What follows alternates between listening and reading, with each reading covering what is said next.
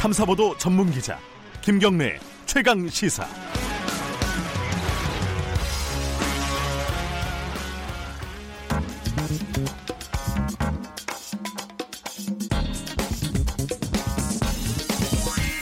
뉴스의 재발견. 네, 김경래 최강 시사 2부 시작하겠습니다. 뉴스의 재발견 미디어 오늘 이정원 대표 나와 계십니다. 안녕하세요. 네, 안녕하세요. 오늘은 종교인 과세 논란을 좀 알아볼게요. 이게 네. 왜 논란이 되는 거죠? 이게 지금 국회 또 법사위에 올라 있거든요. 예. 그래서 지난해 1월부터 이 목사님과 스님들도 소득세를 납부하고 있습니다. 지난해 1월부터요. 네네, 네. 작년 1월부터. 근데 네. 어, 지난주에 국회에서 소득세법 개정안이 통과돼서 이 종교인들 퇴직금의 과세 비율을 대폭 낮추기로 여야가 합의해서 기획재정위원회를 통과했습니다. 일단 상임위가 통과된 거네요. 네네. 예. 여야가 모처럼 이렇게 합의한 게 오랜만이죠.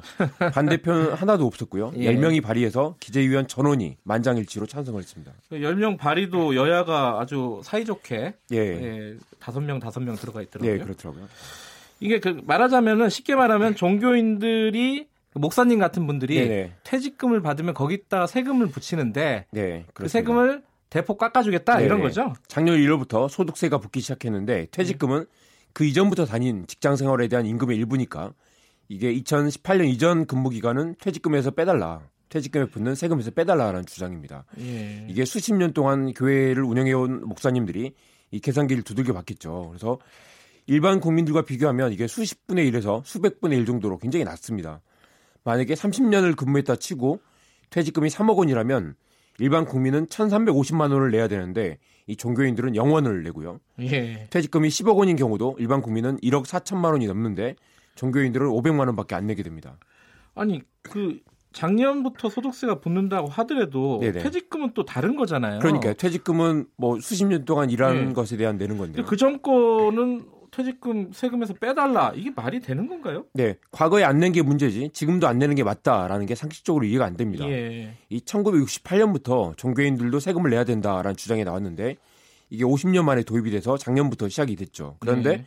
1년 3개월 만에 다시 후퇴한 것입니다. 예. 그러니까 퇴직금도 논란이긴 하지만은 네.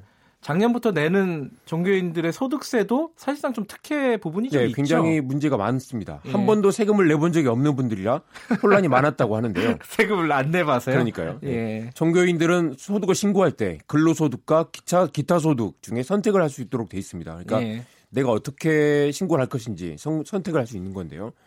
이 급여가 아니고 기타 소득으로 신고를 하면 공제 혜택이 크게 늘어나게 됩니다. 아하. 예, 최대 80%까지 공제가 되고요. 예. 이렇게 선택을 할 수 있게 한 것도 이 종교인들이 우리는 노동자가 아니다, 근로자가 음. 아니다. 예. 우리가 받는 월급은 근로소득이 아니다 이런 논리에서 만들어진 건데요. 예. 이 월급쟁이 직장인들은 이렇게 선택을 할 수가 없죠. 그래서 예. 특혜라는 지적이 끊이지 않습니다.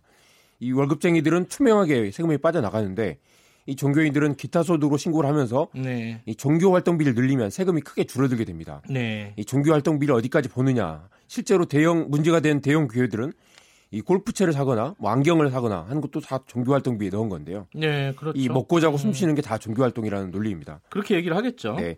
한 번 도입한 소득세를 없애기 어려우니까 퇴직금을 건드린 건데요. 네. 이 2018년 이전 근무 경력을 이 퇴직금에 반영하지 않는다라는 게 아무래도 상식적으로 이해가 안 되죠. 음, 여기서 그렇게 반론을 하는 사람들도 있겠어요. 네. 목사가 무슨 노동자냐, 뭐 이렇게 네. 얘기하는 사람도 있겠어요. 노동자에 대한 인식부터 문제가 있는 것 같습니다. 예. 이 목사님의 목회 활동이 노동보다 훨씬 고귀한 활동이다라고 음. 생각하는 걸 텐데요. 예. 이 법적으로는 생계를 유지하기 위해서 돈을 받는다면 봉사가 아니라 근로다 이런 논리도 있고요. 예.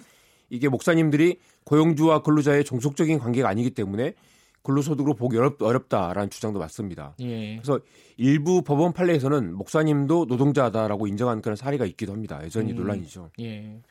아까 이제 국회에서 여야가 사이좋게 다 찬성했다 그랬는데 네네. 뭐 당장 총선 때문에 그랬다라는 해석도 있고요. 네네. 근데 정부는 왜 이렇게 또 이 여기에 대해서 정부도 사실 이제 국회에서 그렇게 통과됐으니 어쩌겠느냐라는 반응인데요. 예. 일단 이게 금액으로는 크지 않습니다. 아직 집계는 안 됐지만 한 200억 원 정도 될 거라는 관측인데요. 예. 그러니까 뭐 전체 규모에 비하면 크진 않죠. 음, 이 기독교 인구의 반발을 우려해서 소극적으로 대응하고 있다라는 지적도 있는데요. 돈도 얼마 안 되는데. 예. 전체 인구 4,900만 명 중에 종교를 가진 사람이 2,100만 명, 그리고 개신고 개신고가 968만 명으로 가장 많습니다. 네. 그 불교 천주교 순이고요. 그러니까 국민 다섯 명 중에 한 명이 개신교 신자라고 할 수 있습니다. 예. 또 재미있는 건 애초에 종교인들에 대해서는 세무조사도 안 되게 돼 있다는 겁니다. 음흠. 이 종교활동비가 문제인데요. 그걸 신고만 하면 어디에 썼는지 확인할 방법이 없다는 겁니다. 예. 그러니까 그냥 10억 원을 주면서 이게 목회비다, 성교비다라고 주장을 하면 세금을 부과할 수가 없는 것이고요. 음. 이 목사님들이 거짓말 하겠느냐라는 게 정부 입장인 것 같은데 왜 국민들은 못 믿고 목사님만 믿느냐 이게, 이게 믿고 안 믿고의 문제가 아니라 조세 예. 원칙의 문제다라는 지적도 나옵니다. 그렇죠. 이낙연 총리가 보완하라고 지시를 했는데 예. 이번에 법안은 수정 없이 그대로 통과가 되는 상태입니다. 여기서 좀 재미있는 부분이 이 기독교, 천주교, 불교 입장들이 다 달라요. 이 세금에 대한 게. 아 그렇습니다. 이 불교나 천주교는 애초에 퇴직금이라는 개념이 없고요. 예. 스님들은 아예 퇴직이라는 개념이 없고 천주교. 신부님들도 퇴직금을 일시불로 받는 경우가 없습니다. 네. 그러니까 이번 개정안은 철저하게 개신교 목사님들을 위한 개정안이라고 할 수 있고요. 예.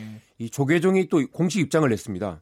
강한 유감을 드러냈는데요. 이 소득세법 개정안이 일부 종교계의 의견만 반영해서 진행되고 있다. 아하. 기독교 입장만 반영했다는 예. 거죠. 이 스님들이 보직을 떠날 때 받는 전, 전별금도 이미 세금을 내고 있고요. 아하. 천주교도 마찬가지입니다. 그래서 예. 이 국회가 내년 총선을 앞두고 개신교의 눈치를 보는 거 아니냐라는 관측이 지배적입니다.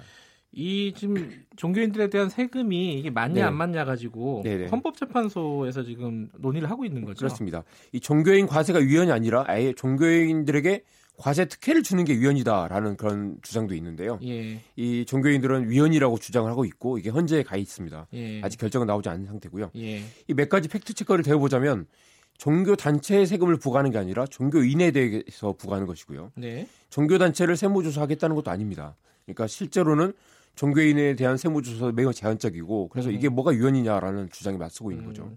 궁금한 거는 그럼 외국은 어떠냐? 우리나라만 이런 거냐? 이런 게 네. 궁금해요. 이게 압도적으로 우리나라만 그동안 안 냈고요. 그래요? 지금은 일부 예. 내고 있긴 하지만 거의 안 내는 것과 마찬가지죠. 예. OECD에서 우리나라만 한국만 안 내고 있습니다. 예. 미국은 연방세, 주세도 내고 이 사회보장세, 의료보험세도 다 내고 있습니다. 네. 캐나다와 일본도 일반 국민들과 같은 세율로 내고 있고요.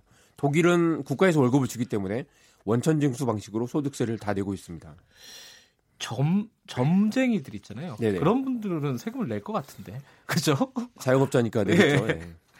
자, 어, 이게 어떻게 될까요? 국회에서 무난하게 통과가 될 것 같죠? 지금 분위기로는? 아 그렇습니다. 이게 오늘 지금 법사위에 통과될 것 같고요. 예. 이 내일 국회 본회의에 올라갈 가능성이 큽니다. 그대로 네. 뭐 만장일치 가까이 처리될 가능성이 높고요. 예. 보통 이렇게 세법 개정안이 통과되려면 1년 이상 걸리는데 이 법안은 조세 소위원회를 통과된 지 벌써 지금 8일 만에 본회의까지 지금 올라가는 것입니다. 네. 그래서 국민들이 반대를 하거나 말거나 조용히 통과시키려고 하는 거 아니냐 그런 가능성이 크고요. 이 모든 종교인들이 종교인 과세에 반대하는 것도 아니죠. 그래서 이 천주교, 성공회, 통일교, 조계종 등 이미 세금을 다 내고 있고요. 이 반대 목소리도 크지 않습니다.